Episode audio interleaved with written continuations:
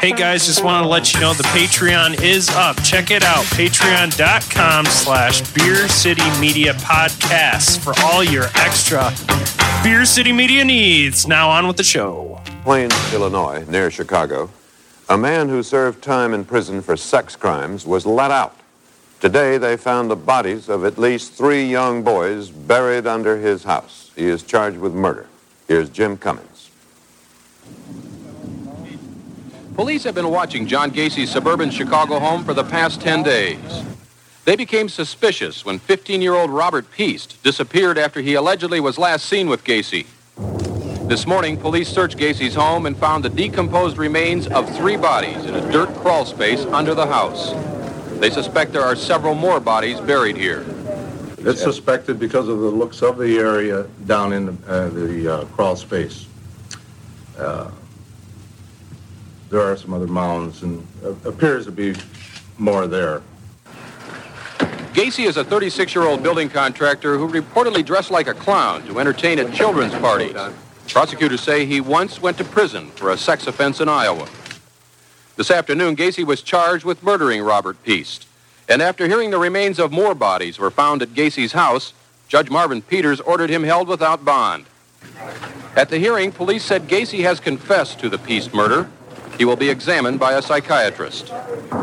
Meanwhile, investigators have started to dismantle Gacy's house and garage as they continue to search for other bodies in this quiet suburban neighborhood. Welcome to the Conspiracy Therapy Podcast with Ryan, Larry, Springhill, Josh, and the Illumamami herself, Miss April.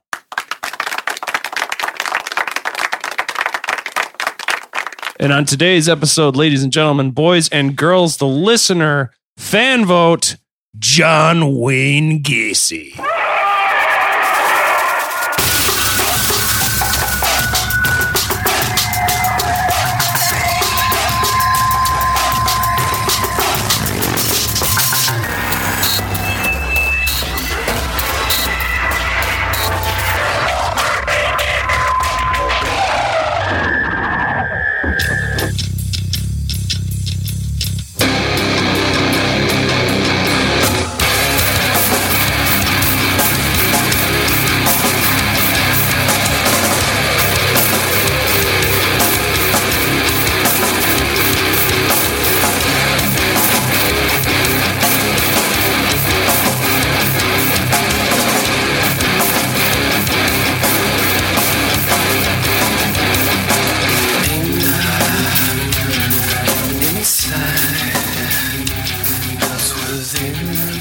That was a new metal breakfast right there. You got to hear the whole process in the studio. You're not getting the whole thing in the... I could tell you were just like... Fuck Korn. I love this first record. That's okay. I get it. I've been there. I've done that. Those Junko jeans. I want my bass strings as loose as a rubber band. It's just not because it sounds good. I just don't know how to string a bass. I'm Korn. What tuning are we even in? Flat. This tuning is... It's literally just like the sound of like a body dying. Mm-hmm. Reggie, I believe, was the bass player. Nobody cares. I don't know. It was the reason why he... I'm saying that because I hate Korn. It was like whoopee cushion or... He does that mungie. He plays the way he does for a reason, because he wanted to have more of a... Yes, Fieldy. I just remember that. He did that because he wanted it to have more of a percussion sound. No, I understand. The more you know. The guitars were already tuned so low, you don't really need a bass, so he tries to do more of a percussion. So he just would just slap it. Yeah. Interesting. If you like that, that's totally fine. I used to have that album. I remember playing it in my friend's Jeep and thinking we were cool. God, my roommate played it. Played that and Limp Bizkit constantly. Yeah. Ugh. Yeah. It's okay. Like, can we play some Beastie Boys? No. Beastie Boys ripped these guys off. I'm like, you're getting your history from Wait a minute. What'd you get this 5 years prior to Korn? That was a little bit of revisionist history right there. All right. Korn come out? Because Checkered came out in 92. You know what? Then it would have been pretty about 5 years. Close. Yeah.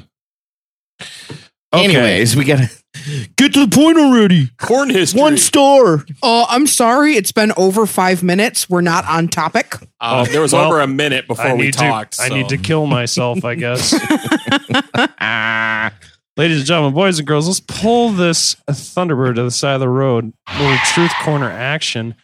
How scary is a creepy clown? I think we've done this one before. Well, I mean, let's be honest. Like, this is a real creepy clown. Mm-hmm. Not just like a creepy clown. Like, I mean, we're talking. So you're saying how creepy is John Wayne Gacy as a clown, essentially? Yeah, essentially. John Wayne Gacy as a clown is a 1. Okay. John Wayne Gacy is a 10. And that's crazy because Josh hates clowns and he only gave it a 1.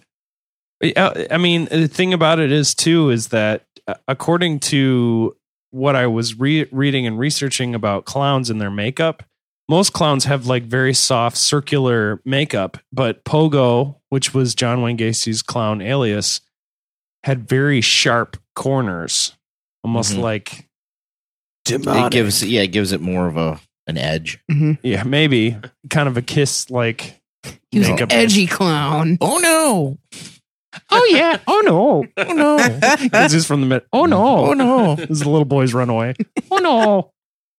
He's been staring at me. Mm-hmm. That Mr. Gacy's got a real good stare. Why on him. Why is he measuring me with a tape measure? He did that right after he measured his basement. All right, I can fit about 3 of these little guys right over here. I killed Yellowfin underneath my basement.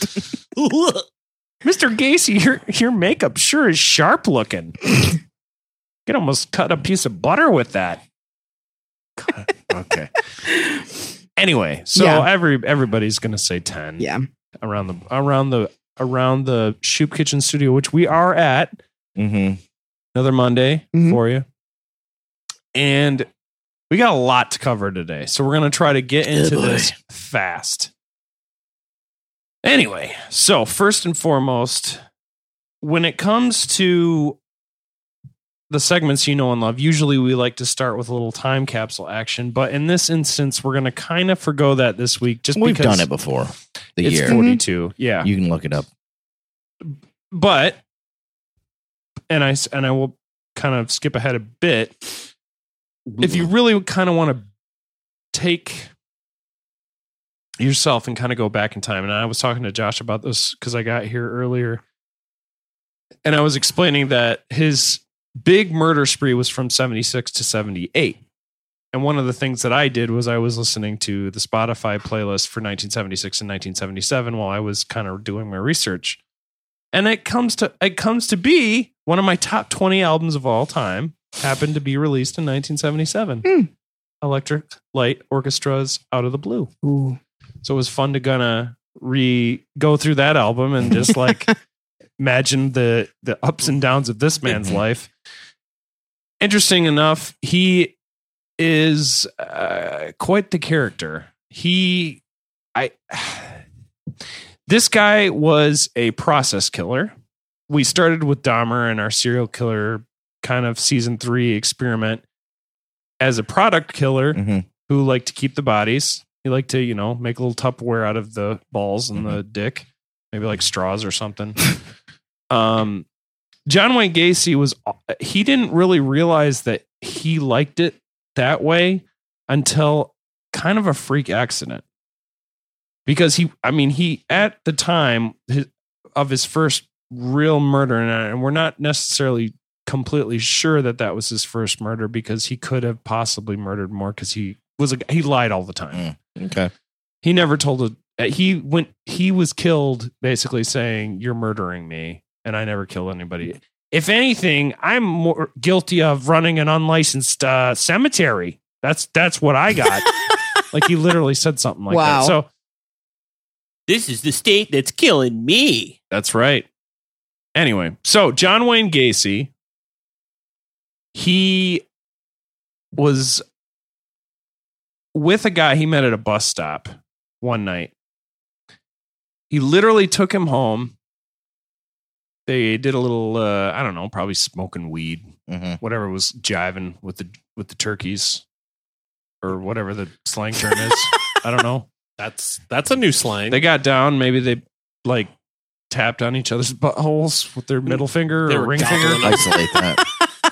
Literally, John Wayne Gacy was like, "Ooh, smoochy, smoochy, I like men." And that's fine. It is totally fine. And I will say this is also this whole series of events with John Wayne Gacy. Put a finger in my butt. This is a product of the times as well. Wakes up the next morning and the man that he had slept with is holding a knife. Bus stop boy was bad news bears. Oh, he wants to do an circumcision, I see. Well, John immediately jumps into action, jumps on top of the guy, stabs him to death with his rubber shoes. No, he wasn't. He was sleeping. I don't know. Do you wake up fully formed as a clown in the morning? Well, April, go start my car. As you waddle down the hallway to go take a fucking piss before you go to work, do you just shoot out like Kool-Aid while you pee? No, I'm just kidding. Anyway, so this guy that he killed, mm-hmm. as it turned out, he looked over and he's like, he was holding that knife. There are eggs and bacon in a frying pan. So he was just getting ready to butter some toast. Literally, he was the best bus stop hooker this man ever came across. But then he also found out when he killed him, he shot the white stuff pretty fiercely into his dungaroos. Oh, good. He's an eclair now. That's the good stuff right there, brother. I tell you what. He was a Democrat, by the way. Was okay. That has nothing to do with it, but I just thought I would throw that out there. Okay, turning it into politics. There's a way to say that all Democrats are murderous clowns. Yep. No, I'm just kidding. I mean, some. We joke. This is a dark comedy podcast, by the way. If you're tuned in at this point and you know all the things about John Wayne Gacy and you want to send your emails, send them to gameragingpop@.com, whatever. Bullshit.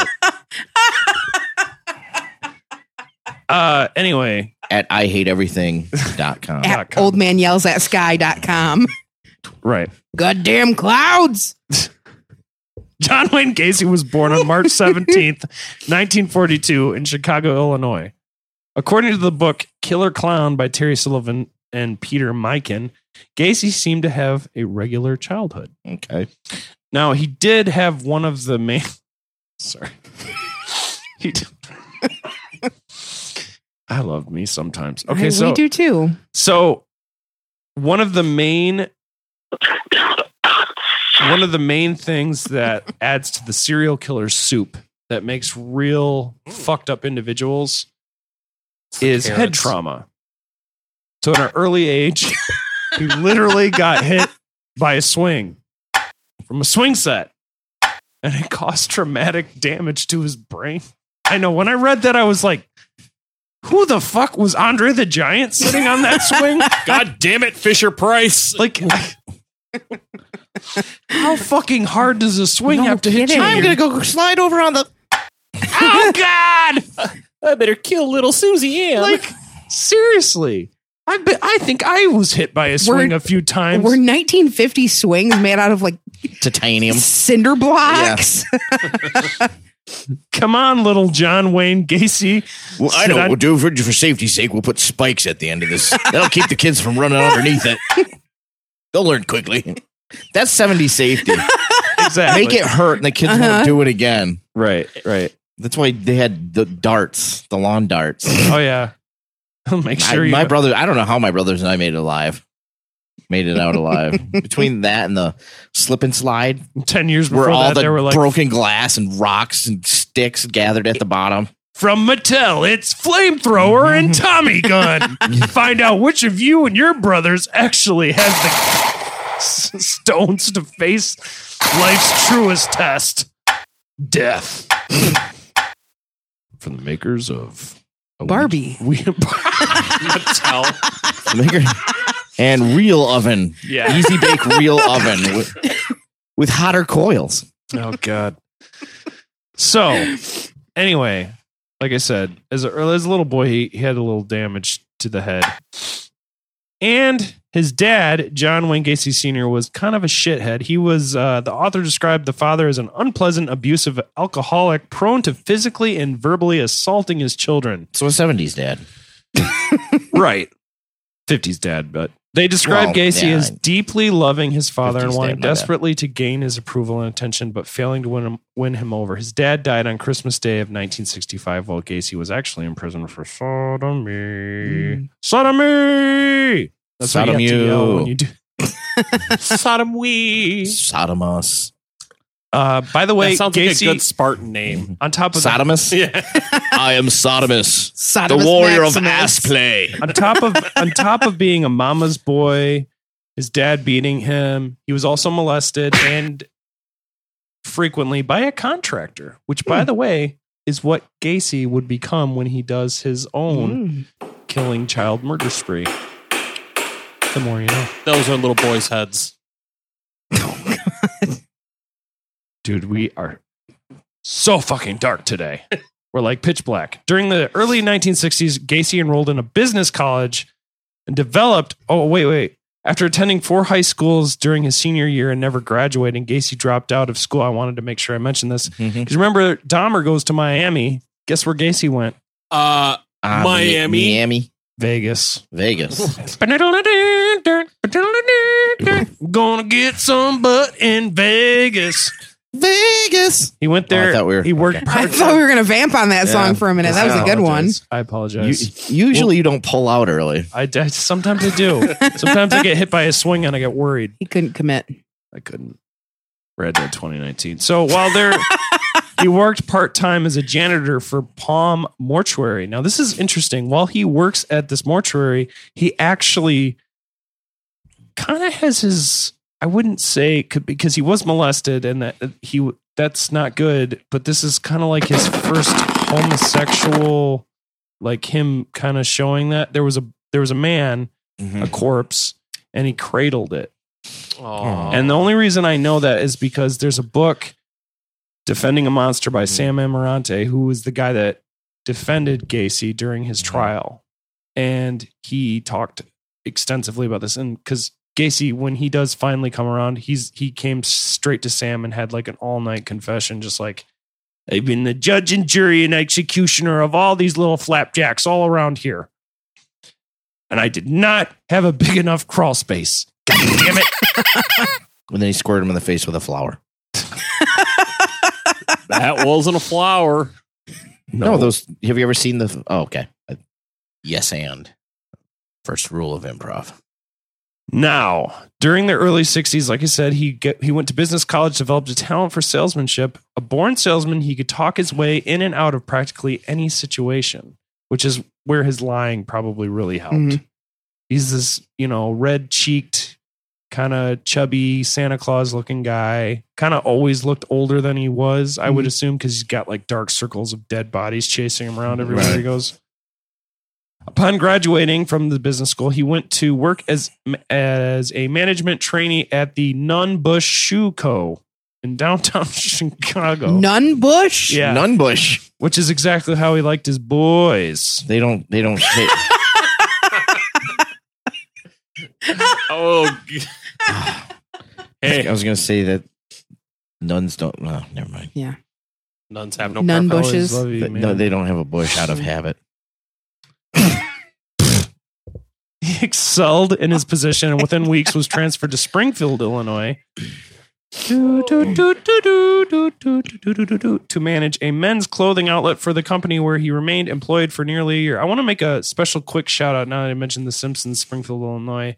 Our boys at Serial Chillers just launched a Patreon exclusive where they're going through every, like Talking Simpsons style, going through every Simpsons episode. I'm sure it'll be better than Talking Simpsons. I agree. Check it out. Those guys are awesome. Serial Chillers. Anyway, so shortly after his promotion at the Nunn-Bush place, Gacy married into a wealthy family and relocated with his new bride to Waterloo, Iowa. In 1966, at the request of his father-in-law, Gacy took over management of the family chicken restaurant. Oh, so actually, Gacy's dad died happy for him, actually, because I said he died 1965 Christmas. I don't think he actually did see him go to prison for the, yeah, because the future serial killer would be arrested for the first time in 1968. So his dad was well and dead. Okay. Now, the original things that I heard, according to the documentaries, said that he was sad about stuff, but Gacy recollects on this whole time as the best time of his life. Because he's also part of the Jaycees, which Charles Lindbergh was also part of the Jaycees, and so was Richard Nixon. And basically, what that is time for them to go and fucking, sit there and talk about all their secretaries that they're getting head from. Oh, I'm just saying, it's a bunch of guys probably sitting around smoking room. Yeah. This is our headquarters. No girls allowed. Let's look at Stag films. Smoke cigars. Lace with fucking jitties.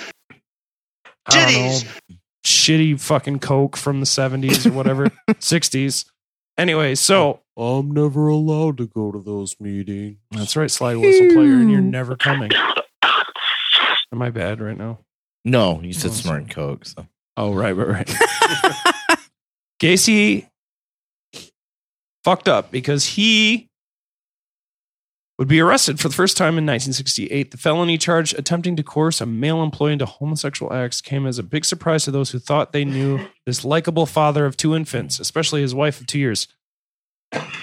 Now, fun fact. She stayed with him until they convicted her.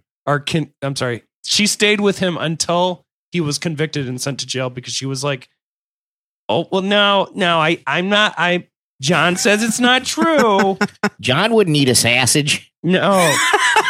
And I know he hugs me close. His wiener's a bit of a wet noodle. We haven't had any kids or sex, actually. Now that I think about it, it's been 2 years, no sex. I have seen playgirls in his bed. But I think those are good articles. There's good articles in there. And I appreciate it. I appreciate him taking a second to, he's guilty? Yeah. Divorce. No. So that's what happened. Loyal to the end. Pretty much. So John, I'm going to skip reading this stuff. So John goes to prison. He gets a 10-year sentence. I want to explain this. 10 years. 68. For both sex. How soon do you think he gets out? 69. Just about 68. But yes, 69. He does 18 months because he builds a miniature golf course and he's literally the best chef they've ever had. And they're like, God damn it, John. These flapjacks, did you put cinnamon in these? No, it's ranch. Oh, it's ranch, you say? It's ranch. Ranch is always the secret ingredient there. We gotta cut this guy's sentence down. Prisoners have it way too good in here, John. It's not like his sentence was some sort of violent crime. It was trying to have butt sex. Well, with a kid? Yeah. No, I thought it was with an adult. It was with a kid. Oh. I retract my statement. No, it's okay. It's okay. Yeah, because he was, it was a 15-year-old kid. Yeah. Oh. He was always all about the younger boys. That's why he loved being a contractor, because he knew he could hire young boys. Okay. Nunbush. And he could stare at them and be like, Nunbush. I'm going to call you Nips, and I'm going to call you Nips 2, and I'm going to call you Nips 3. Saturday. I was just thinking about the playlist from 1976. I didn't want to play it because I just want people to pay attention to this. Oh, no. I agree. So. I agree. Now, I'm just picturing, I can hear the music. I can feel this time in my mind. You might want to check it with a doctor. Yeah. If you're hearing music in your head. That swing hit me a little hard the other day. I don't know.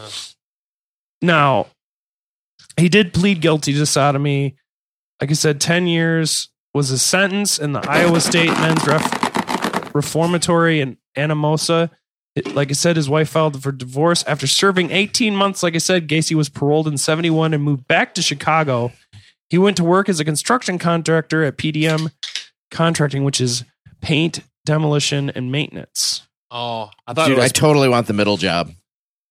Demolition? Mm-hmm. Yeah. Oh, well, that's the shit up part. Oh, I thought it was breaking shit. Somebody put that guy Larry in that room with a sledgehammer. Exactly. Yeah. That's what I want to do. See, I thought it was pedophile, dick and molestation. That's a bad business name. Well, that would be. That's why you're not a business owner. That's true. Preteen dick molestation. Prepubescent dicks. Mouth. Maybe. Anyway, Gacy had a talent for business. According to the Des Plaines Journal, he was known by local merchants as a sharp businessman who would often undercut his business rivals' contracts by hiring on a number of high school-aged employees to cut his costs, which is really kind of his secret. Like, hey, boys. You want me to buy a couple beers? Like, I just imagine him, like, and by the way, 1976, Dreamweaver did come out that year. Yep. Mm-hmm. He literally would walk into, like, a high school boys wrestling meet and just like, oh, Dreamweaver. Hey, boys, you guys want to... Oh, my stars. I've got a whole fleet of PDM, pubescent dick, maybe contractors. I sure can't wait to hire them. As he licks his fucking fatty lips. I'm a boy, fucker. I just imagine him looking in the mirror singing that while he's totally like radio dialing his nipple. I like that young tight ass. Nice. So anyway, this piece of shit. He liked to spend his leisure time hosting elaborate street parties for friends and neighbors, dressing as a clown, which, by the way, Pogo, I should mention, do you guys, does anybody know offhand why he named himself Pogo? Pogo stick. No. Bouncing up and down on dicks. Jesus, Aluma Mama. That's the first thing I thought of. You made John Wayne Gacy blush. Oh. No. Pogo was because he was Polish and he was always on the go. Oi. Pogo. That's what that was my next guess. It's like Bogo. Yeah, right. They call me Poke Bogo. One, get one.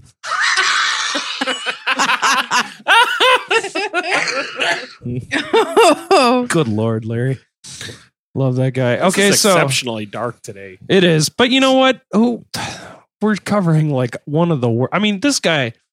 Before we continue on, we got this, and then we got a second half. But it's like the guy killed 33 people. Spoiler alert: 29 bodies were found in his basement. 8 of them are still to this day unconfirmed, and 4 of them were in the river because he literally. You know why? He wanted to wash them. No. He's not Pocahontas. Because he ran out of room. He literally even had some of the boys that worked with him dig graves for him. Made him go down there and like lay lime. Because he literally asked one of his buddies. He wasn't smart. It's like one of us well, if Polish. We had to like... Because I'm Polish. I'm Polish, and I'm always on the go. That's me. I got to get to my fried chicken restaurant. But I mean, it's crazy to me to think that like, because this is the thing, like one of the common things that comes up when dealing with John Wayne Gacy is that he literally, they just thought he was stinky because he was a fat guy, but the stink was really dead bodies. There was one under his garage. There was like 27, I think, in the crawl space. And then there was the 4 in the river. Oh, those 27. I mean, the crawl space isn't big. What are they all doing? Spooning? Well, sometimes Rotting. He would bury 2 at a time. And a lot of times his thing was, like I said, you know, initially that first person that he killed, he came his pantaloons. That was also on New Year's Day, by the way, because he was at a party with his wife and they were getting schlitzed. And his wife was just like, he's just literally like, they fucking ran out of those fucking Fritos that I like. And there's no more fucking Jell-O, so I'm going to the bus stop. And his wife's like sauce because she's married to a serial killer.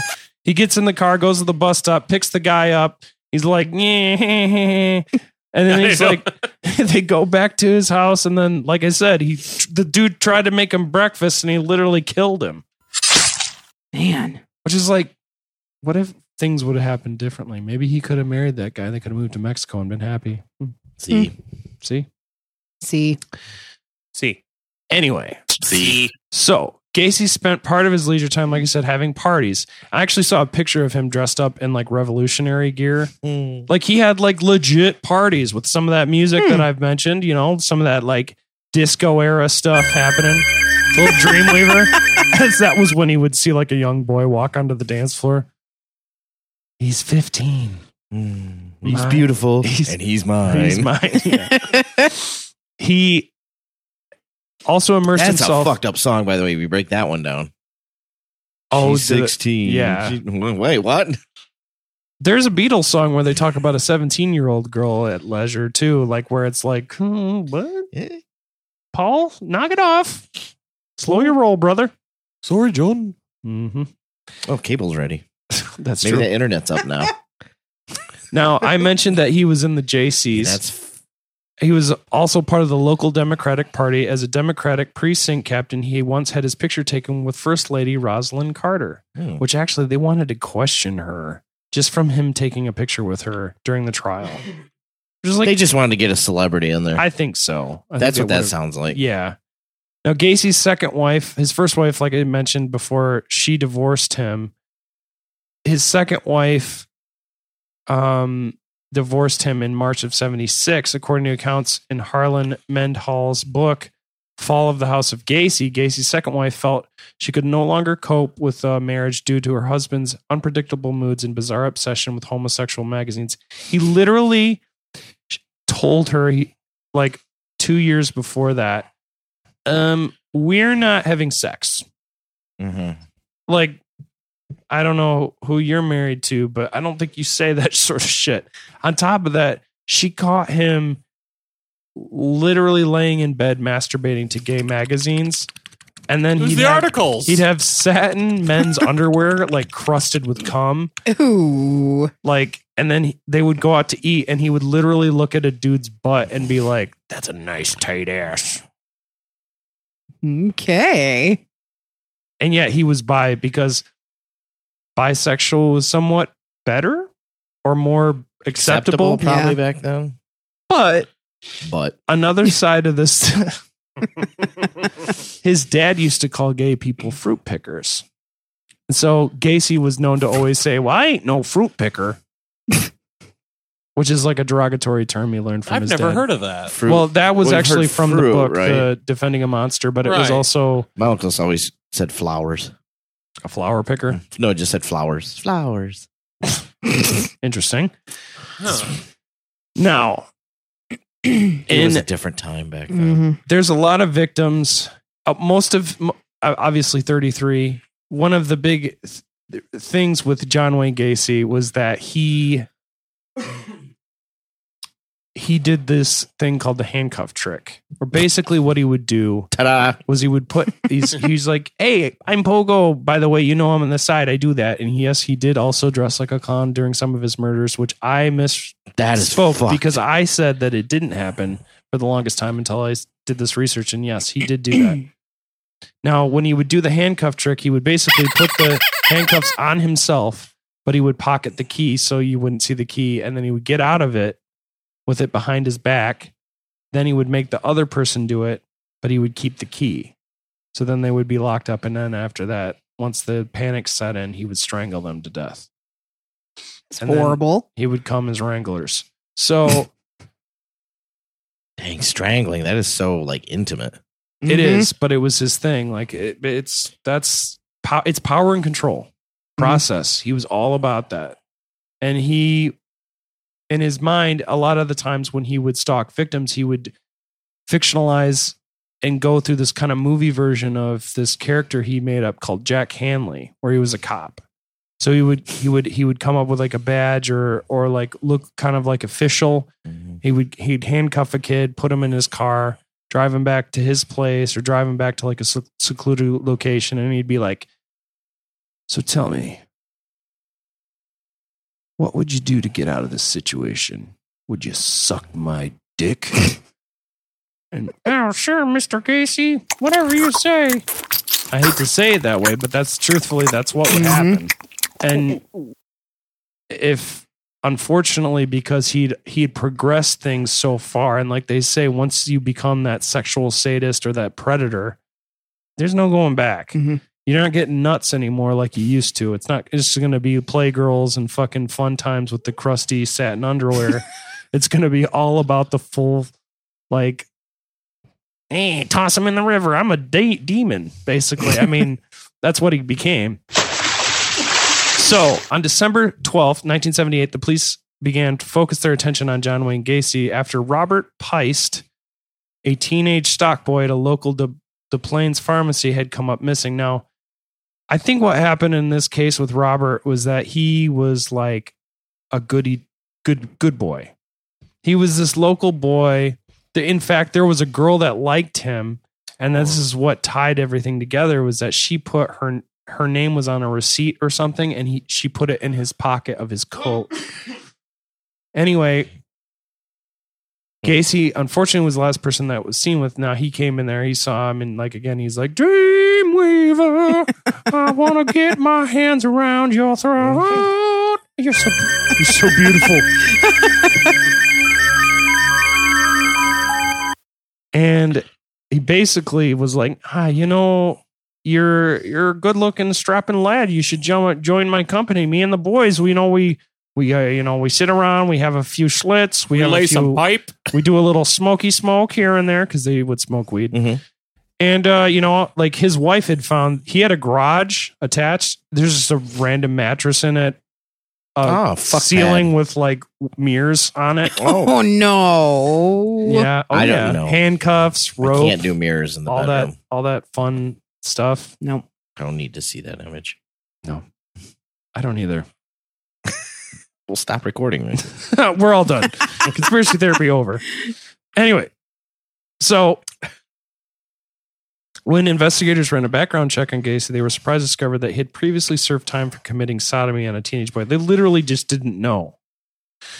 And there were multiple times where, not multiple, but there were at least two times where Gacy would pay another boy to beat up a boy who he molested. Just like... And at one point, while he was married, one of the boys showed up at his house and tried to beat him up because he's literally like, where's my fucking money? And he's like, refuses and just takes an ass licking. And his wife's like, what's going on? And he's like, I refuse to pay him for shit work. Oh, I thought you were talking about literally ass licking. Lots and lots of stuff to cover with this guy, but we're almost ready to take a break. I want to get to this Piest thing because this is really where it falls apart. So now, basically at this point, Gacy gets paranoid. Because he knows he's been killing these kids. He's been burying them in the basement. He's been burying them in the river. He's not quite burying them in the river or throwing them in the river. Oh, the hole just keeps filling back up. The more I dig, the more it fills up. I'm sorry. But anyway, so it's a mighty fine hole you're digging there, sir. No. Thank you. During the process... Been working on it for 4.5 hours now. Like I said, they ran that background check. They found out about 1968 Gacy, basically sodomy. With this incriminating information, investigators were able to obtain a warrant to search Gacy's house. Now, that wasn't the only thing. You see, he was getting tailed for a while there, and actually one of the investigators, he was getting to the point, he's like, hey, I see you guys over there. He's like this big blowhard. He's like, you want to come inside and I make some fried chicken or something because I love fried chicken. I get lots of ranch too. And then the one guy goes in the bathroom, one of the investigators, and he's like, oh, that's fucking dead body smell. So immediately they're just like, oh, this guy's there. I think we got probable cause here. Mm-hmm. I don't get it. I put a renews it in here. I sprayed for breeze.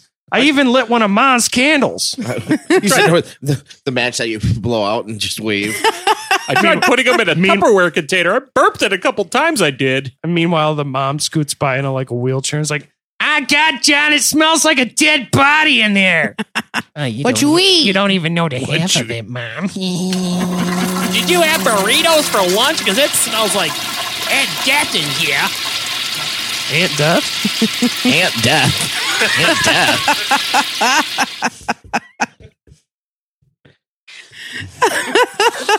That's just for me, I think. So anyway, yeah. Now, they went into the process of issuing a warrant. Investigators entered a crawl space located beneath the home, and a rancid odor was quickly noticed.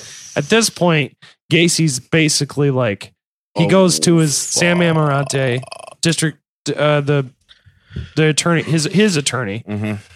and they smell that.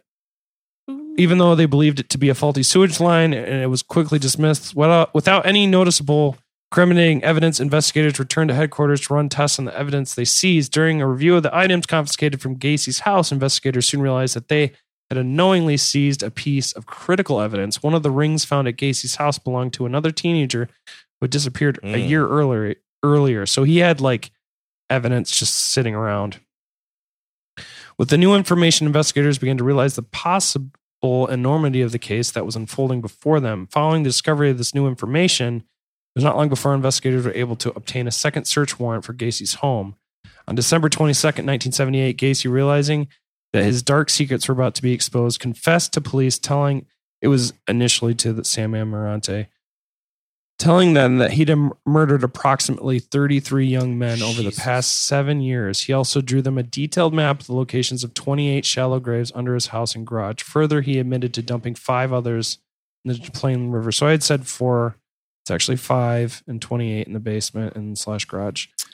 Gacy told detectives there are 4 Johns. He later explained that there was John the contractor, John the clown, and John the politician. The 4th person went by the name of Jack Hanley, who was the cop that I told you about. Jack was the killer and did all the evil things. And some would say that Jack Hanley was kind of like his dad's hatred of himself because he hated that he was gay. I think I think that was part of it. It sounds like bullshit to me. Okay, I get that. He was a consummate liar. Pathological liar. So thankfully, John the fisherman was all right, though. And don't forget John the baker. Great muffins. So he wasn't into muffins. Further, he admitted to dumping 5 others in the Plain River. Gacy told detectives, like I said, 4 Johns. Gacy's murder trial began February 6th, 1980, in the Cook County Criminal Courts building in Chicago. During the 5-week trial, the prosecution and the defense called more than 100 witnesses to testify. The defense strategy was to establish that Gacy was insane and out of control at the time of the killings. To bolster this claim, the defense put on the stand psychiatrists who had interviewed Gacy prior to trial. After the closing arguments, the jury deliberated for only 2 hours. That's for 33 counts. That's pretty crazy. Murder. So that's guilty. On March 13th, 1980, Gacy was sentenced to die. Gacy was transported to Menard Correctional Center in Menards. Save big money. He would remain there. He liked Boynards more. Okay, let me ask you guys. Jesus Christ. Let me ask you guys a serious question. Mm-hmm. So he's convicted February 6th, 1980. How long do you think it was before he was actually executed? You had to guess. 1980, you said?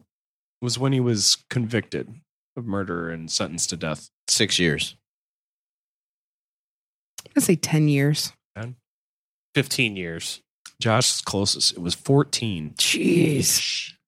Till he was transported to the Statesville Penitentiary near Joliet for execution. On May 9th, 1994, Gacy sat down for his last meal. Fried chicken, french fries, Coke, and strawberry shortcake. Prison officials later described his demeanor as chatty, talking up a storm. In a phone interview shortly before his execution, he told a Night Tribune reporter, "There's been 11 hardback books on me, 31 paperbacks, 2 screenplays, 1 movie, 1 off-Broadway play, 5 songs, and over 5,000 articles. What can I say about it?" But of course, he quickly protested, "I have no ego for any of this garbage." No, I just want to real quick ask, Larry, you're the oldest in our group here. Now, Ryan and I both would have been pretty young. I would have been 94. I would have been 9. Mm-hmm. So Ryan would probably be about 12. How old were you when this happened? 18. Do you remember this trial and everything? No. Well, the trial would have been the 80s. Just the execution. I was about to say, I would have been only 4 when the trial happened. But the execution, like you don't remember them saying anything about it. It's interesting. They usually don't televise executions. They didn't televise this. Yeah. This actually would have coincided too with kind of Dahmer's trial too. Mm-hmm. So I could see how they kind of OJ. Yeah. Yeah. I mean, this is crazy to think it took that long. So just after midnight, and we're about to take a break. Just after midnight on May 10th, 1994, Gacy was executed by lethal injection. For his last words, Gacy snarled, "Kiss my ass." We'll see you after the break. John Wayne Gacy was pronounced dead at 12:58 a.m. That statement early this morning was more than 15 years in the making. 15 years after a graveyard of torture victims was found under his house, John Gacy paid the price. Gacy was executed for 33 sex-related murders, executed in this room at Stateville Prison, the former home of the old electric chair. His death by lethal injection took 18 minutes, 3 or 4 times longer than it should have, because of a major snafu, a blockage in an intravenous line that was to deliver the chemical to stop Gacy's breathing. The second of 3 chemicals. During the second chemical, there was some problem with that chemical gelling in the line. We're not real clear whether it was the blood clotting with the needle or whether the chemical itself was gelling. 42 official and media witnesses watched the execution and watched as the curtain was closed during the foul-up. He did not make eye contact with any of us. He looked up at the ceiling. Said a few words to the director and the warden. One of the things I did notice was there was a complete change in the color of his face, and obviously he had a stoppage of the heart. There were all these sort of shadowy things going on, and it was very creepy, but it wasn't like you saw anything bad happen. Authorities say Gacy made a final statement that taking his life would not compensate for the loss of others, and that this was the state murdering him. 23 relatives of Gacy victims were not among the witnesses. They were put in a meeting room at the prison, found out Gacy was dead from TV news coverage, and served punch and cookies. We weren't at all notified what was going on throughout the whole episode, and we were all a little bit distraught about that. The cause of death to be listed on John Wayne Gacy's death certificate, homicide. Ironically, the same cause of death listed on the death certificates of his 33 victims. Albeit in Gacy's case, it was at the hands of the state. At Stateville Prison in Joliet, Chuck Gowdy, Channel 7 Eyewitness News.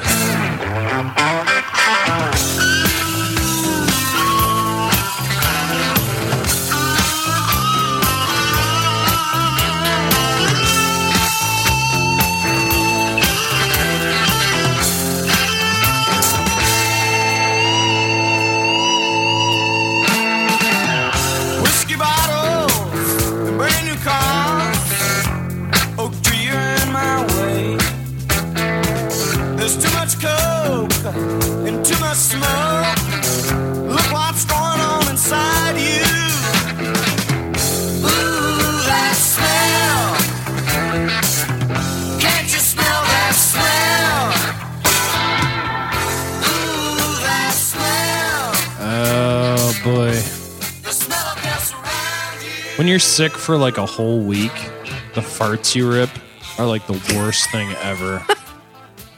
That's what we're coming off a break with? Yeah. Well, I mean, it's like I was playing sick last week, but I did phone in for the second half, which you guys did a great job. Listen to the episode today. I loved it. Thank you. I think I'm going to hire you guys to be on my podcast. Okay. We don't come cheap. Oh, shit. Well, I'm broke. I'm going to have to sell my soul. Anyway, so fart jokes for the win. So here we are. It's time for a second segment. We're going to talk a little bit about JWG, Mr. Gacy, 33 in the grave. Sick son of a bitch. You know, it's not that his crimes were...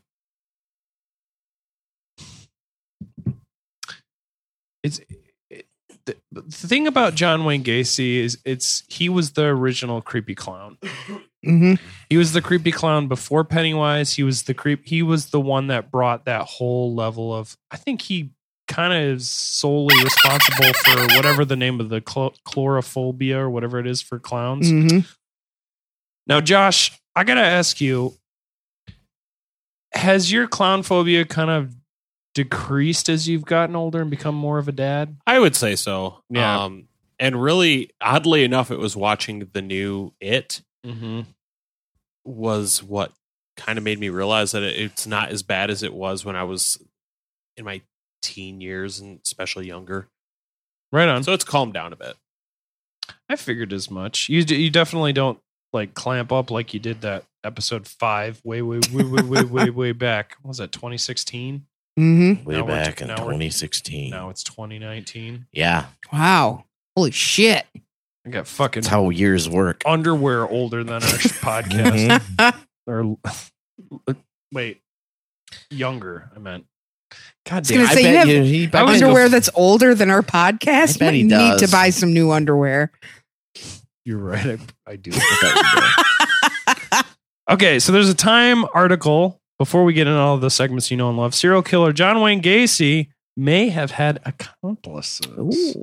Now, this is interesting because the guy that pretty much performed the most boy murders before John Wayne Gacy was Dean Corll from Houston, and he had Wayne Henley, he had one other guy, one kid. It was like a 15, 16, 17-year-old boys that would help him while he murdered like I think it was about 27 that they found, and he literally buried them all in a storage shed, and then they used convicts to pull them out in the summer.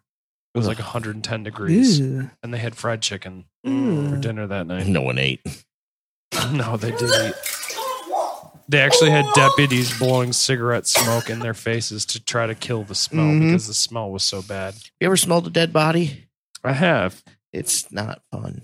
No, it's. Whoa! What's the backstory with that? One of you? Oh, One was they had the mail had built up in the house, so I was like, yeah. We want to do a safety check on this guy. Yikes. Same thing. Yeah. As a male prostitute, you remember that smell. Mm-hmm. Well, and also I had a family member, but it's a weird story. Oh, okay. Because I think the closest thing that I could possibly relate to dead body is... Even a dead mouse stinks bad. Well, my grandpa and grandma, after my grandma had passed away, my grandpa had the house to himself, and I guess they lost power because he wasn't paying. He was like depressed and didn't pay the bill. And they had a full fucking chest freezer full, like to the top of meats. And it was the middle of summer and all the meat went bad. And it was just down there for weeks and weeks and weeks. And they finally, when we cracked the lid on that chest freezer, it hit you. Oh, yeah. No, sir. I don't like it. No. Anyway, let's get into this a little bit before we go into the next couple things here. So, famous for his volunteer work as Pogo the Clown, because I'm Polish and I'm always on the go. I like to pogo up and down on that dick. You know I do. I'm sure he did. Excuse me. I apologize. Now, he has a lot of interviews with CBS Chicago from 1992, and his lucrative painting hobby, which he actually did quite a few paintings. John Wayne Gacy remains one of the most morbidly fascinating criminals in U.S. history. And just this past year in 2012, which is not this past year, but a ways back, he's re-entered the limelight repeatedly, first with former presidential candidate Michelle Bachmann's gaffe in which she confused John Wayne, the serial killer, with John Wayne, the actor. Yeah. Oops. I tell you, cowboy. Then with the exhumation of his victims in the fall, now nearly 20 years after his execution, the Killer Clown's infamous string of rape and murders takes yet another turn, prompted by requests for more closure from several victims' families. Two Chicago-based lawyers voluntarily spent the last 6 months re-examining the case's loose ends. According to the Chicago Sun-Times, criminal defense attorney Robert Stevenson and Stephen Becker have developed a new theory. Quote, There is significant evidence out there that suggests that not only did John Wayne Gacy not operate alone, he may not have been involved in some of the murders. Hmm. Now, I will say one of the Do you think it was a giant clown car and like 17 people piled out of it? Hanka. With like bats with nails in it. Now, I will mention that one of the guys that worked for PDM actually became one of the Chicago Rippers. So one of them did become like a fucking monster. They had the squeaky shoes. Not funny. So always funny. There is significant evidence out there that suggests that not only did John Wayne Gacy not operate alone, he may have been involved in some of the murders, may not have been involved in some of the murders, and the fact that he was largely a copycat murderer, said one guy. So far, the lawyers believe Gacy may have had accomplices in at least three of the notorious killings of 33 young men and boys, the Chicago Sun-Times reports. Do you think serial killers get upset when they're copycat, like someone's stealing their artwork, so to speak? I think it depends on how big their head is. Yeah. I mean, Gacy didn't want to be factored into any serial killers. Like, he didn't even like the idea of him being like a Ted Bundy or anything. Yeah. I think he was, like I said, I think he buried them in the crawl space because he wouldn't see them. He didn't like to think about the victims. Yeah, he smelled them, but at the same time, he probably liked to smell his own farts. I just put a Glade plug in here. That'll take care of the problem. Exactly. Just hung a bunch of those pine trees for your car just downstairs in the basement. I guess he got a nose blind to it. Yeah. I mean, look, I don't know if either of you guys have ever been in... I know for a fact neither of you have been in the service, but look, there's some smells that come from men that I can't wipe from my memory. I was an athlete in high school. Yeah, I was going to say, we both did wrestling. As a catcher with your nose now pretty much down by everybody's fucking butthole, butt flute, I would assume you probably smelled some things there too. Oh, yeah, men smell horrible. Yeah, we do. We're terrible. God, I was a decent catcher. I mean, if you don't take a shower for a few days and it's the middle of summer... You catch a whiff of like your armpit and it smells like death. Who's cutting onions? Right. So one of the murders raising questions is that of Robert Gilroy. Apparently the convicted murderer had been in Pittsburgh when the 18-year-old disappeared on September 15th, 1977. Now, Allegheny Airlines tickets indicate Gacy had been out of town from September 12th to 16th, making it unlikely he could have snatched and killed Gilroy.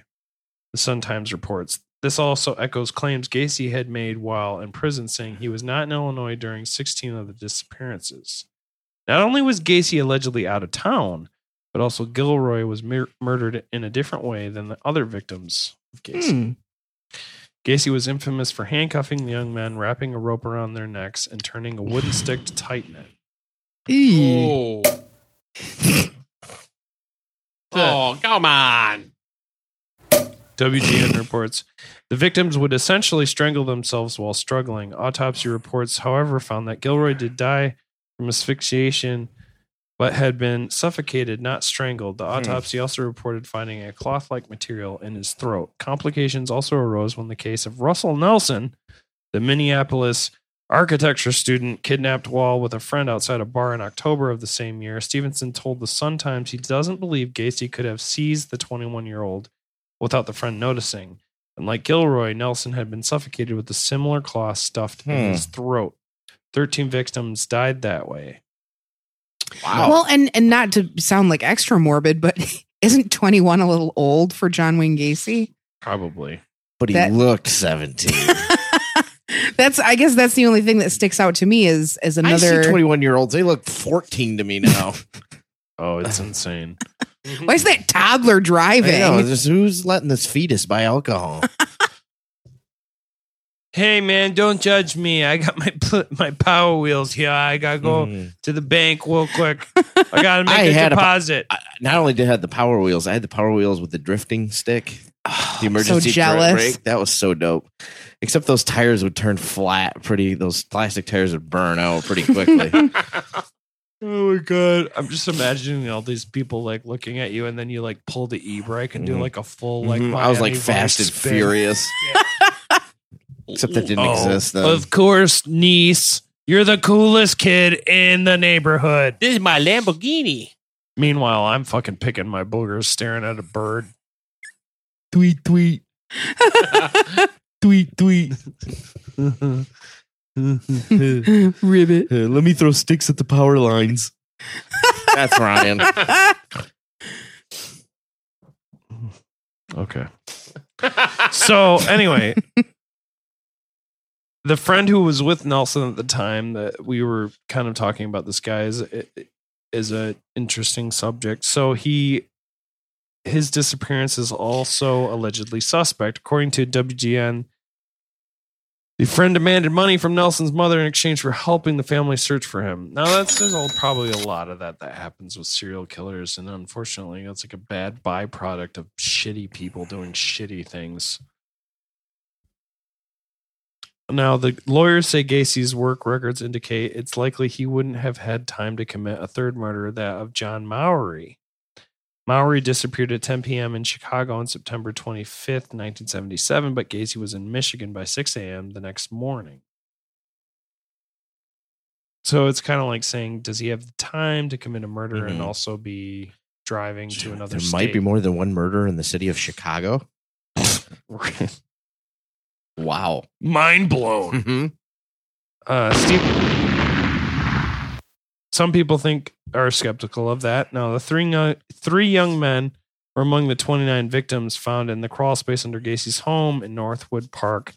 By the way, that house was destroyed. It's not there at all. Okay. It's probably for the best. Yeah. I don't think you can flip that house. I think you can bleach. No, all the bleach in the world isn't going to take out that smell. I feel like a preacher would walk in there and burst into flames. Mm-hmm. But anyway. Shoops seem happy right now. Oh no, I just got we're doing a show and they're like texting and on their internet showing each other pictures. It's how interesting the show is right now. I try. Dude, I'm with you. I'm not. I apologize. So there is a lot to think about here because Cook County Sheriff Tom Dart told the Sun-Times investigators, we'll look into Stevenson and Becker's theory as well as leads on a few possible accomplices the pair provided. Quote, our goal is not to disprove this, but go through their information to see whether it's true, Dart told the Sun-Times. Dart said he thinks the theories are well thought out and fruitful, but Gacy's defense lawyer, Sam Amirante, the guy who wrote Defending a Monster, also kind of compares himself to John Adams.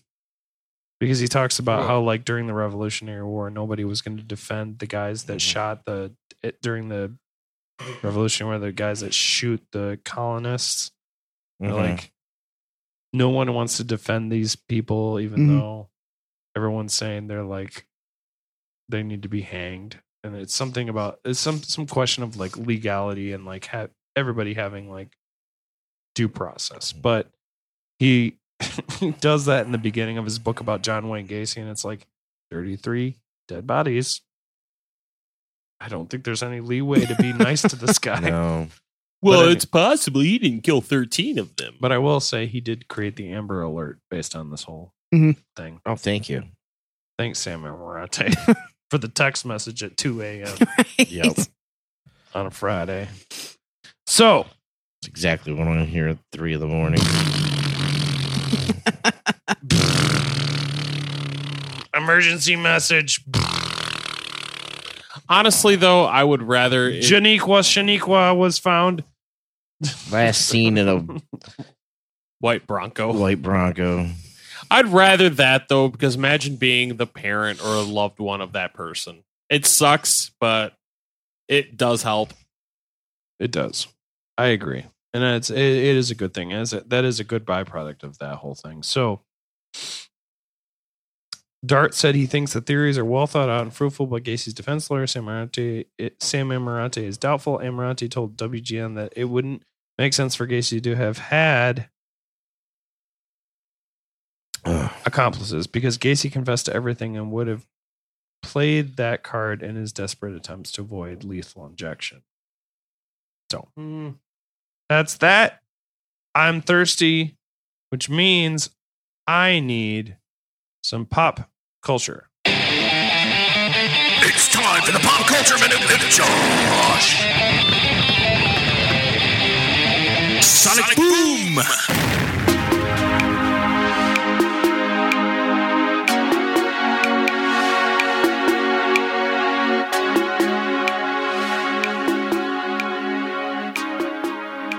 All right. So I kept this kind of limited, and honestly, there's a good reason for it. I'm going to start with the films. There was a movie in 2003 called Gacy. It was also known as The Crawl Space. It was written and directed by Clive Saunders and co-written by David Burke. Released direct-to-video. Film is based on the crimes of Chicago serial killer John Wayne Gacy, and stars Mark Holton as Gacy. Unfortunately, the movie sucks. It has a 4.7 out of 10 on IMDb. I can attest to that. Yeah. Oh, keep that button hot and ready. In 2010, there was the Canadian drama thriller film called Dear Mr. Gacy, directed by Svetozar Ristovsky. Isolate that. Yep. Starring William Forsythe as John Wayne Gacy. And the film is based on Jason Moss's memoir, The Last Victim. Also, I mean, that had like a 7-something on IMDb, which is probably the best score out of all of them.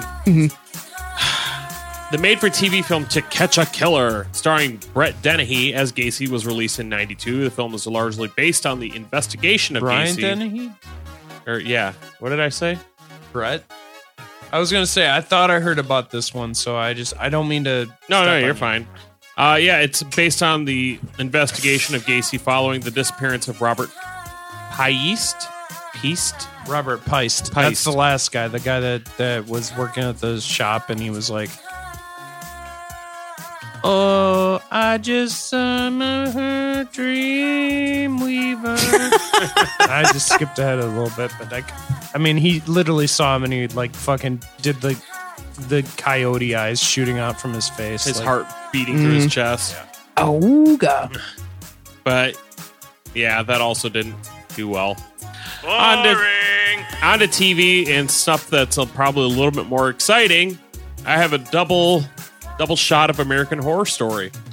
An American Horror Story freak show. What? American Horror Story? Yeah, I know. This is a shocker. Twisty the Clown is based on John Wayne Gacy as Pogo.com. Yeah, that's probably a site for nipple tassels. But Red Dead 2019. The Twisty the Clown character is probably one of the best things about that season. Mm-hmm. Very creepy. Has is it John Carroll Lynch that plays the clown? I'm getting to that. I apologize. I don't want to. I believe he does play Twisty, but he also plays as John Wayne Gacy in another episode of American Horror Story and Hotel. The episode that I brought up the most on here, Devil's Night. He plays as Gacy in that episode. So kind of interesting that he played Twisty, the character based on Pogo, the killer. Yeah. Anyways, it was funny because I was listening to a show and they were like, "Who's worse, Pennywise or Pogo?" And I was, the fucking dumb question is that? I know. Well, they're all real. One's real. Yeah, they're like Pogo because he's real and he did it. Yeah, right. So on to music. There's two things, and the first thing I want to bring up is the Stephen Gregory Beer Jr., formerly known by his stage name Adonna Wayne Gacy, and by the nickname Pogo, is the keyboardist for the Marilyn Manson band from 1989 to 2007. Now, I found this, and I'd never heard of him doing something like this, but it makes total sense. Rob Zombie does haunted houses. And as... of course he does. You're right. Yeah, and some of the rooms, he had themes for different rooms. He did get a little bit of backlash for the John Wayne Gacy-inspired room in his Great American Nightmare haunted house at the Odeum Expo Center in Villa Park. The space brings guests into Gacy's living room and features an actor in Gacy's clown costume and makeup sitting on a recliner blowing up balloons. As two dolls dressed as Boy Scouts look on from a couch. Great American Nightmare features rooms dedicated to other serial killers as well, including Ed Gein, Charles Manson, and David Berkowitz. Sorry. But the difference is Gacy buried the majority of his 30-plus members less than 15 miles from the Norwood Park Township home. Still, Zombie didn't seem too concerned with what others might think. The heavy metal singer turned now horror film director, of course, never really has. Quote, the Gacy room is funny. Last year, what it was there was these little dead kids laying around and John Wayne Gacy sitting in the chair folding balloon animals for you. There probably will be some backlash. There was last year in California. They didn't like the Manson one because that was a California issue. This is the home of all serial killers, the Midwest. So they'll hate everything, I guess. Pretty true. I mean, it's totally true. I mean, there you go. We have a lot of guys to cover that are literally in the Midwest. There's no shortage on serial killers. Nope. And it's been your pop culture.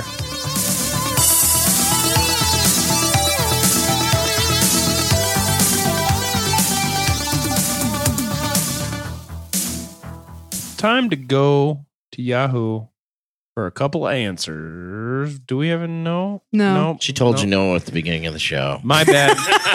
My memory's terrible. It's time for us to give a verdict. One corner. Four podcasters that you know of. That you know will tell you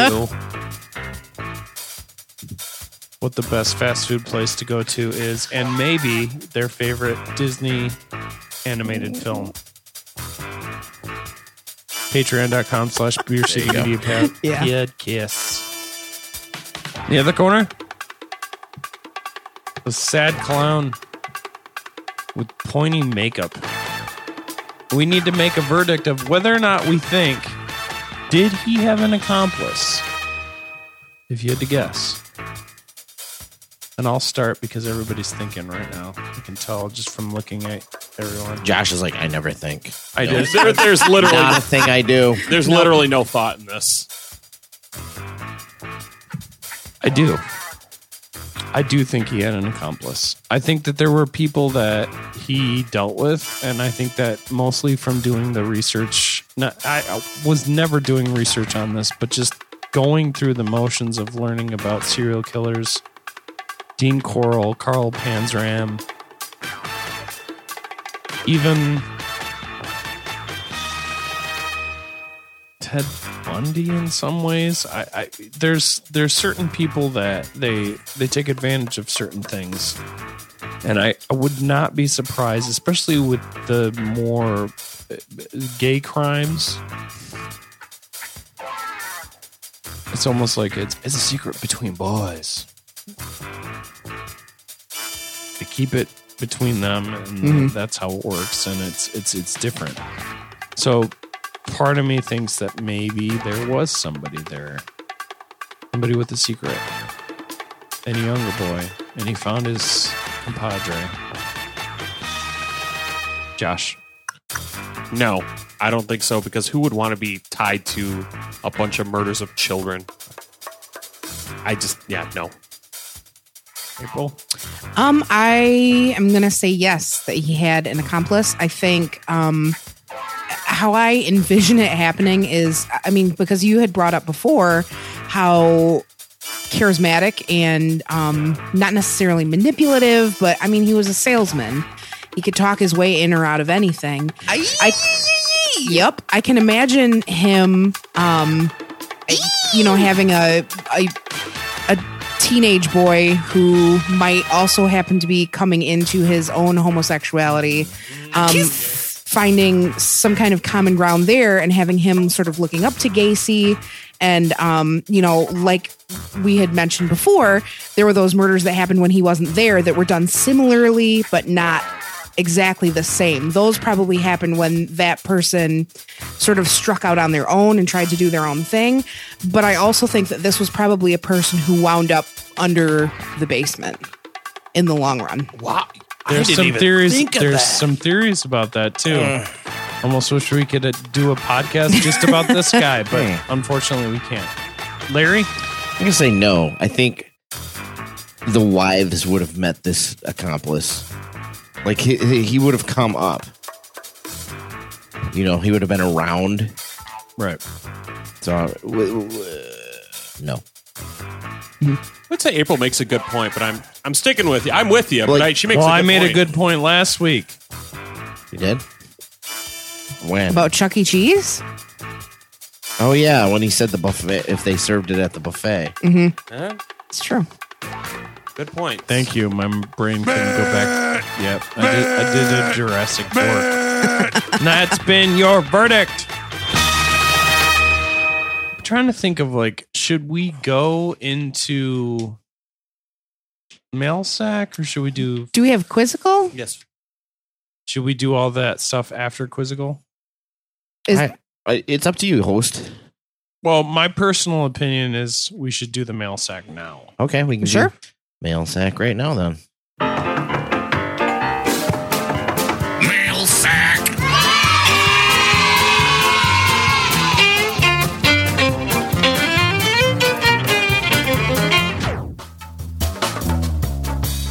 All right.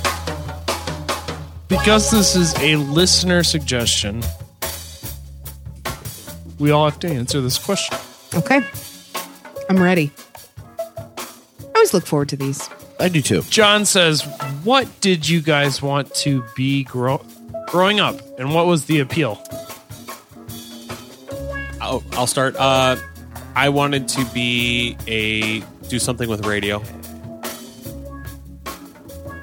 I wanted to be a doctor, but then I took chemistry in high school and went, that's not going to pan out for me. I told my counselor that I wanted to do stand-up comedy or radio, and he said, no, you need to pick a real job. Yeah. That was my parents. Sorry. Oh, my parents were pissed because I never told them that. Mm-hmm. So when they found out the counselor had shot down that, they were pissed. Oh, I bet. It was just my parents were like, yeah, no, there's no career in that. You can't make money doing it. Oh, that's not cool. Mm-hmm. I wanted to be a filmmaker. Who shot that fucking dream down? Film school being so expensive. Mm-hmm. Yeah. But I love doing this. I really do. Mm-hmm. All right. I got hiccups like a motherfucker. I was going to go with Dick Cheney, who's the one who shot it down. It was Dick Cheney. Goddamn. Skylar Tibbs, our girl. Aw. What game or movie universe would you most like to live in? What was that? It was a hiccup. You know it was a talking hiccup. Okay, what game universe or movie universe? I'm going to go with the Kingdom Hearts game series just because living amongst the Disney thing would be awesome. But I'm sure it was only yesterday. Wow, that's a really tough one. God, I'm going to say I would like to live in the Crash Bandicoot universe just because those apples look delicious. Bandicoot. He is cute. That too. Those are huge apples. Those are. That's what. Yeah. I always think of the guy, the bad guy.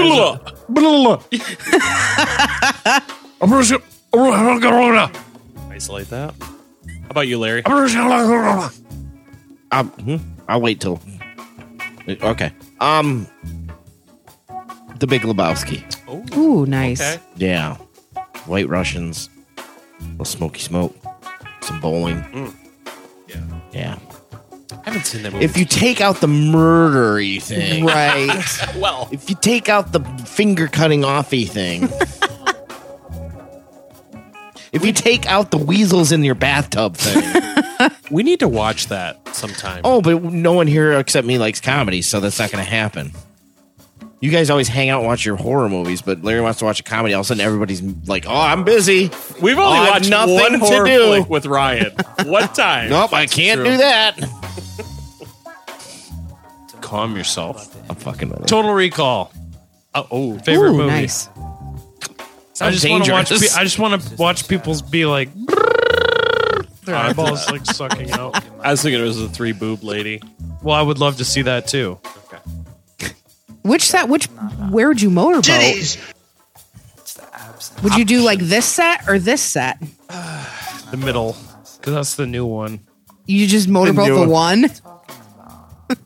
The others would just be flapping on the side. I just tap them. Yeah, bongos. Be like this.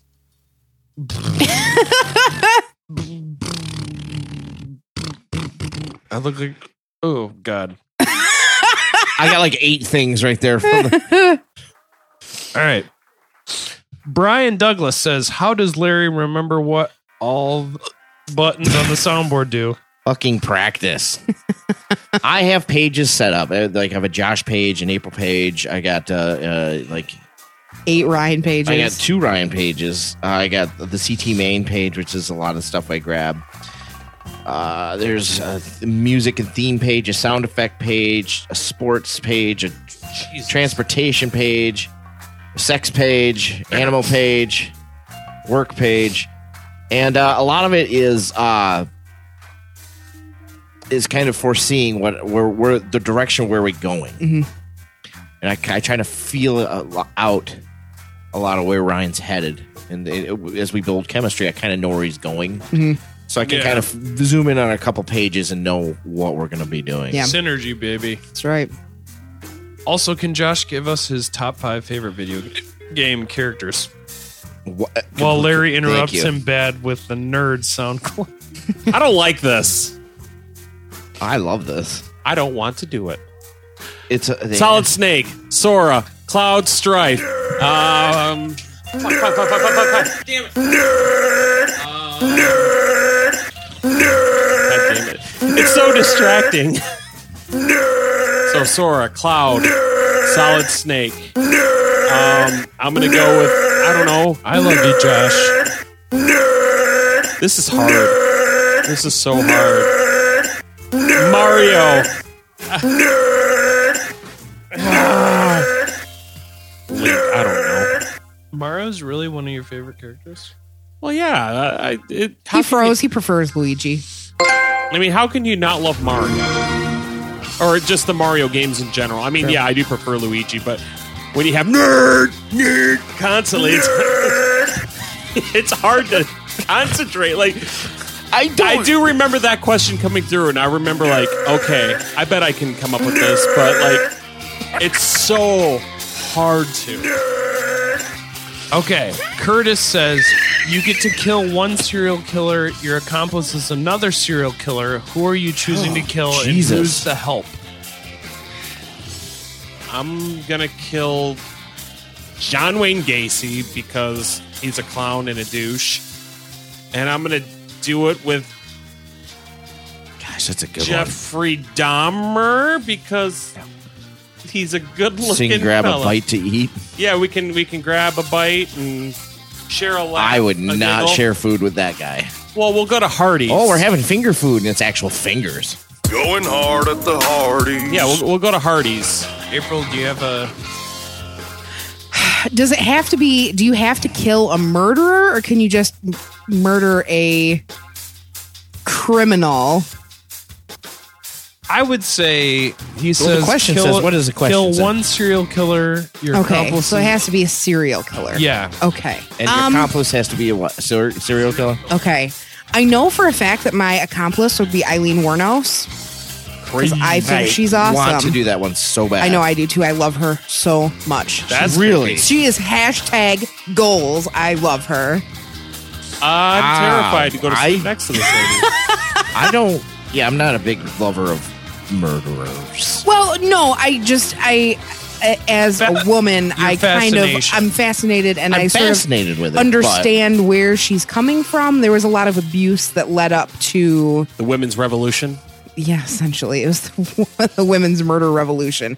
So yes, it would be Eileen Wuornos. I think I would probably kill.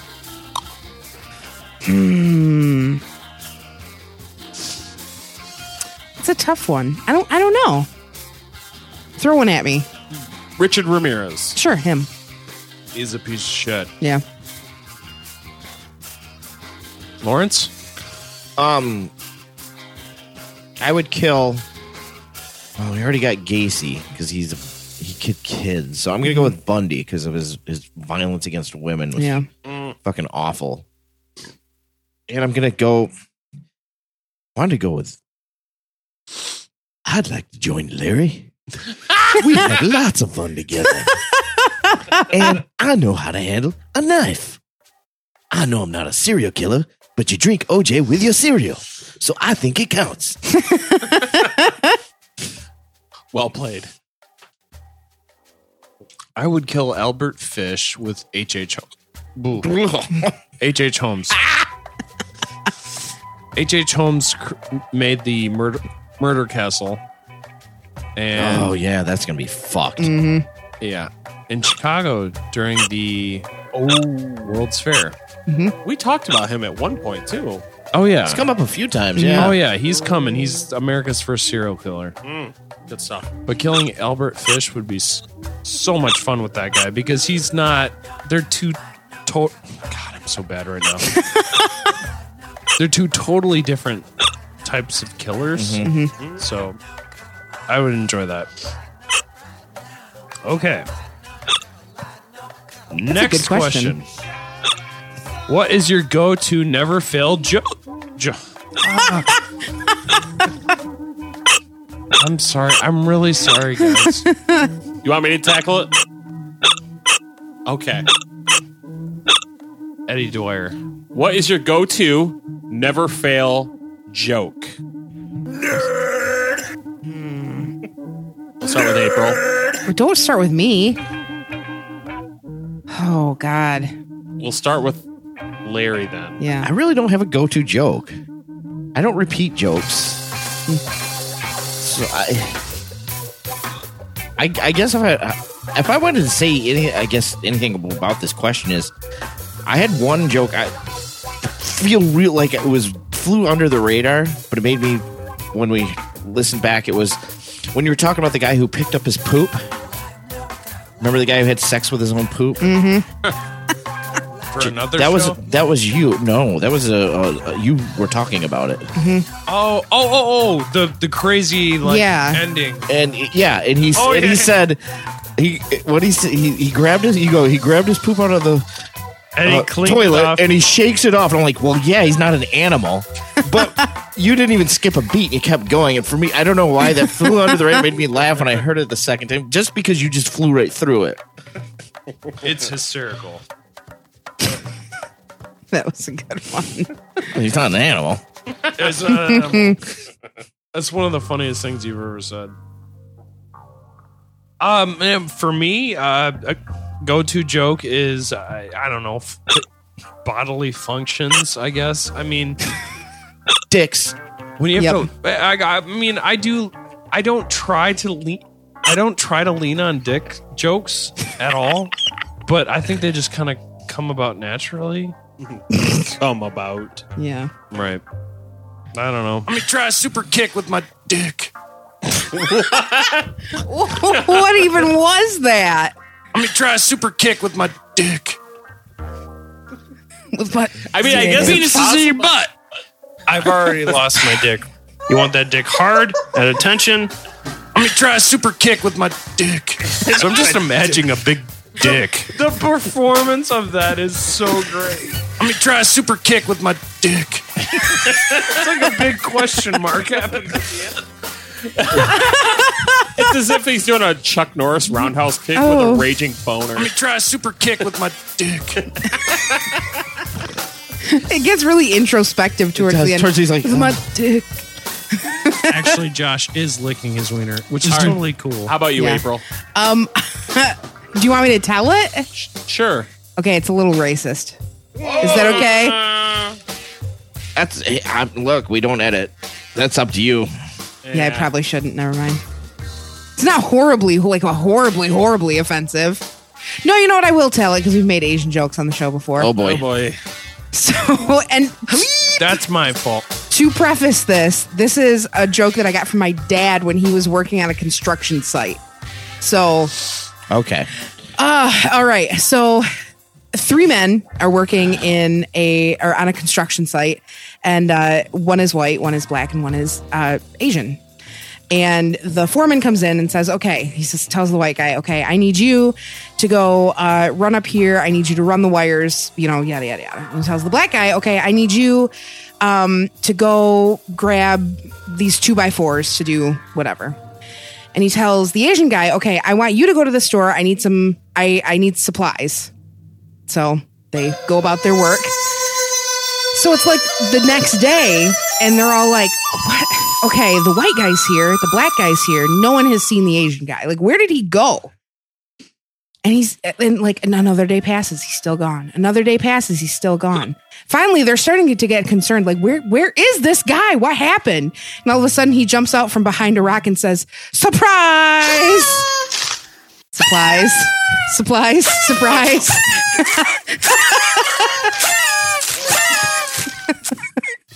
See, you anticipate the road they're going down. Yep.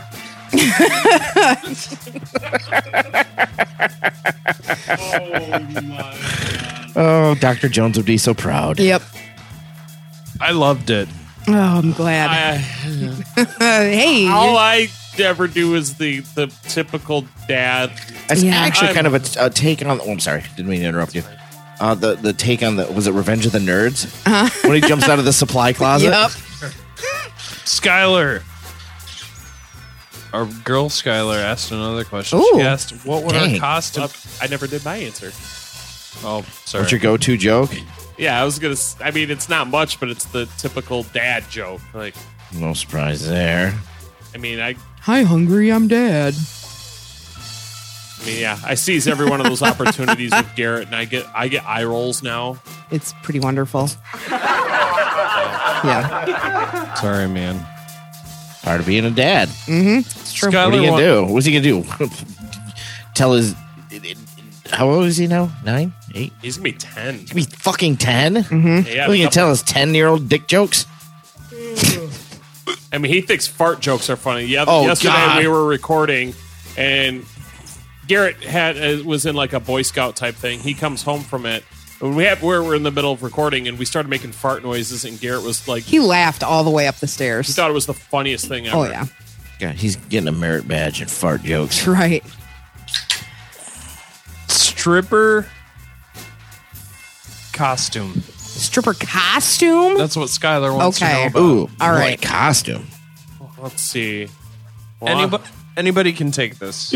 I'm not a small guy, so I'm going to dress up as a cheeseburger.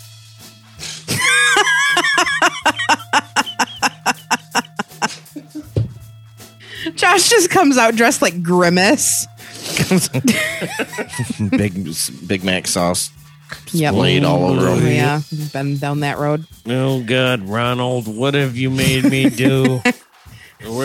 Where's my little boy chicken nuggets? Where's my fry guys? Clean up the mess I made.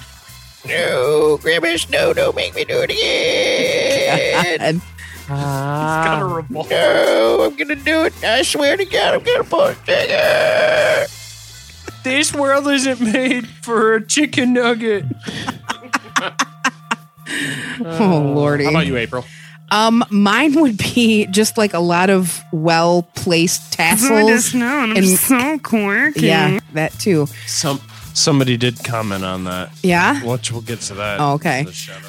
Yeah, I would definitely have nipple tassels and like a lot of strategically placed rhinestones. I would want to be seen from outer space because I was so glittery. Okay. How about you, Larry? I would dress up as a roadmap. Yep. Okay. I get it. She can drive all up and down me, ladies. Topographical, too, for the important places.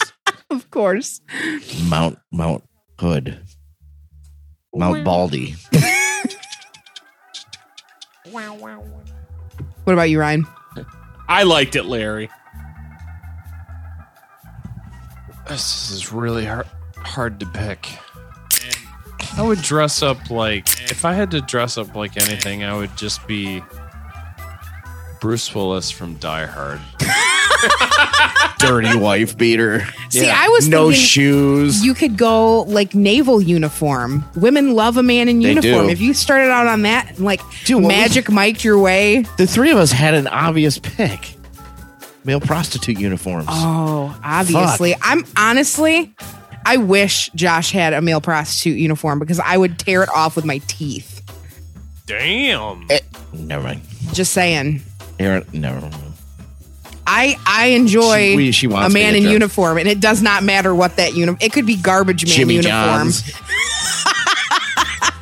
Come in, you baby. McDonald's. You got your sandwich freaky fast. Target, just all red and khaki. It's something about I'm Jake from State Farm. It's something about welcome to Target. We are the most amazing French Walmart version of things. My children need wine. Oh my god! Do you have omelette du fromage? Target is based out of Minneapolis, Minnesota. By the way, nothing to do with France. I thought Target was from France. No, it's Minneapolis, Minnesota. That's not Target. It's Target, yeah. You have not hit the Target. Oh, welcome to Target, eh? I'm drinking a lot of dirty Merlot here. We got a sale on ranch this week. And lots of caramel corn, too. Oh, God. Sale on fish. What? Do we? Oh my God! Are you going to make it to the end here? No, it's time for bed, guys. There's no more question. Was that the last question? Oh God! Do you even know what you're doing? Do I need to steal your phone? This from is Ryan, the drunk Ryan. Yeah, petering out at the end. Last one. Okay, this is from Tiffany Avery. She says, "Where are the kids when you're working?" What? In my balls. I mean, my oldest is when I'm working. One's at school and one's with April. She's damn it! I cannot get these hiccups. She just wants to know where you have your kids when you're doing the podcast. Oh, the podcast. No, she said working, not podcast. Maybe she means this. Well, we'll answer it both ways. Right now, we are currently in the Shoot Kitchen studio, and our two boys are asleep in bed upstairs. Oh, I still want to be sleeping. Yeah, that's when we record these at night, so our kids are in bed. And then, yeah, this isn't the kind of content that I'm happy to record while they're in the living room watching Blue's Clues. Nope. Be very, very Blue's Clues. Yeah. That's been your mail sack. You didn't answer, Ryan. Oh, shit. Probably school. School. Generally school, yeah. But if they're around, they're okay to watch a movie or something. Mm-hmm. Netflix. Fucking man. Thank you for the mail sack.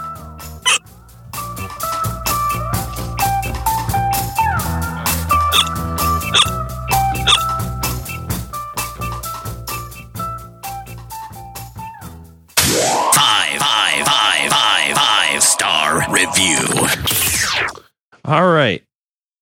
Nick Stanton says 5 stars.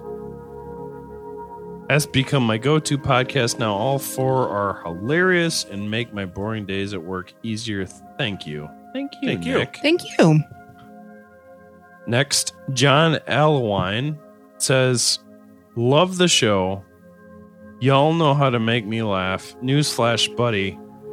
LMAO, you should do one on FEMA. I might have redid that. FEMA? I don't think we have. No, we haven't done FEMA. No, I just know I remember doing a newsflash thing and Larry laughing, so I apologize if I redid that. All right, so Pizza Party on Dagobah says, hey, guys and gal. Found this podcast a few weeks ago, and holy fuck, I love you guys. I ride the bus, so I always listen to you guys on my way to work. On my way home, I quit my job out of frustration, but a week ago, and all I've done is listen to you guys smoke weed and play video games. I've almost gone through all the episodes. When Larry does the OJ impression, I shit myself out of laughter. Anyways, I found you guys on Spotify. I've checked and checked, and I can't seem to find a way to give you guys a 5-star review. I follow the show, but maybe if you send me a link, what other platform you guys get reviews on, I'll give you as many stars as possible. Keep up the great work. Aww. Thank you. Thank you, sir. And you know what? That's your 5-star shout outs. All right.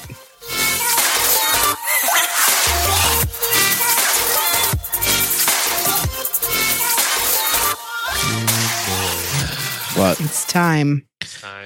Time for what? It's time to sing a song. All right. Guess I'll fire up the keyboard here. Oh, Tommy. This song goes out to you.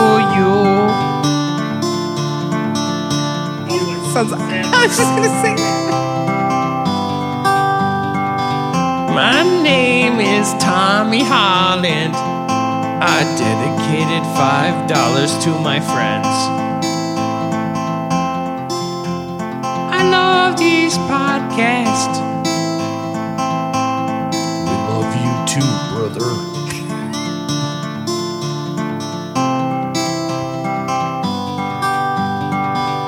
Oh, Tommy, you have the biggest muscles I've ever seen. You play the GameCube entertainment system better than anyone I've ever seen. Oh, Tommy Holland, I miss you, brother. Thanks for always listening. Thanks for always caring.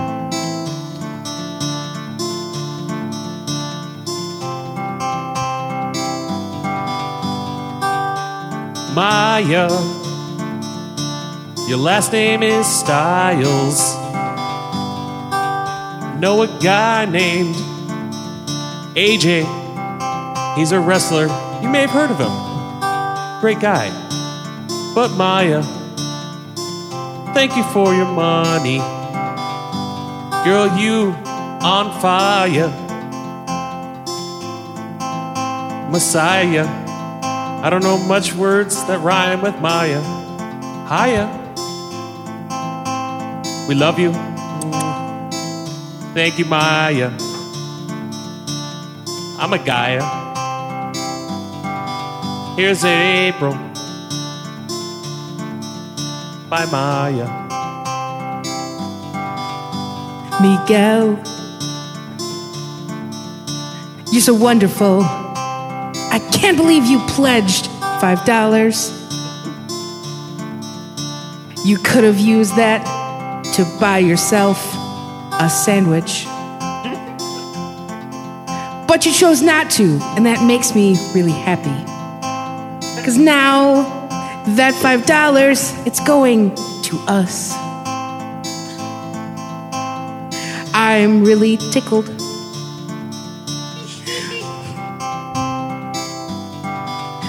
We're going to use that money and put it back into the show. It's going to be amazing. And it's all thanks to you, Miguel. You're cool. Super cool. I'd pronounce your last name, but I don't know how, because I'm assuming that it's from another country. I'm pretty sure I'm saying Miguel right, though, so... that's a point for me. So many points. Miguel A. Asenio. Miguel.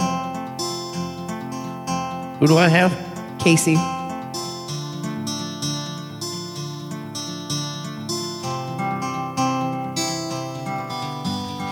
Hey, Gacy, it's me, OJ. I like to play guitar and strum and beat my wife like a drum. I hit her like that. I hit her like this. I make her hiss like a hippopotamus. Cause I'm OJ and I play kinda okay. It's hard to play and sing. That's why I hit her with my ding-a-ling. Okay, Gacy, thanks for giving us some money. We love all of you guys. It was beautiful. When you brought up the dingling, it just made me thought of that part in the OJ episode where we talked about like the dick trail going through blood. Oh, yeah. We get four more. We'll do another song. And unfortunately, that happened right after we did a last episode. So it seems like this is going to keep escalating, guys. Yep. I'm sorry. Anyway, we've done all the things. We have. What else do we have to say before we close this bitch out? Anybody have anything they want to throw out there before we close this bitch out?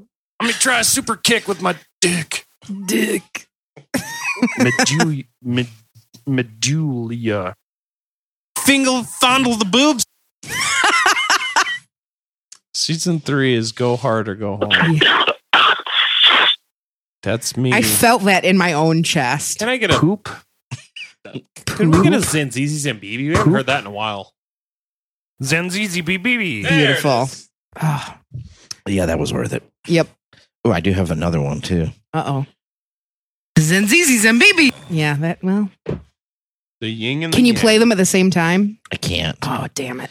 That's okay. Zanzizi Zambibi. You can't always get what you want. You try sometimes. Just my fine. Get what you need. True. Mm. Next week, another episode from this batch of weirdos. Can we go out on Word Mangler? Yeah, why not?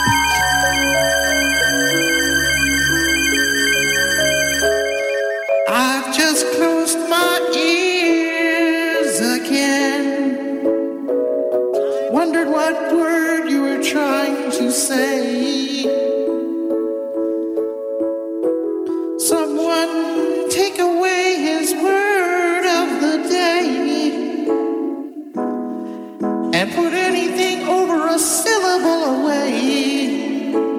Ryan's a word mangler. Sounds like his lips and tongue are having a fight.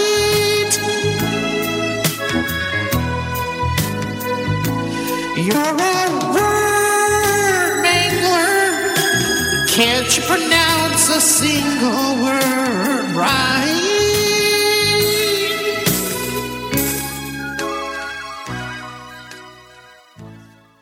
This has been a presentation of Beer City Media.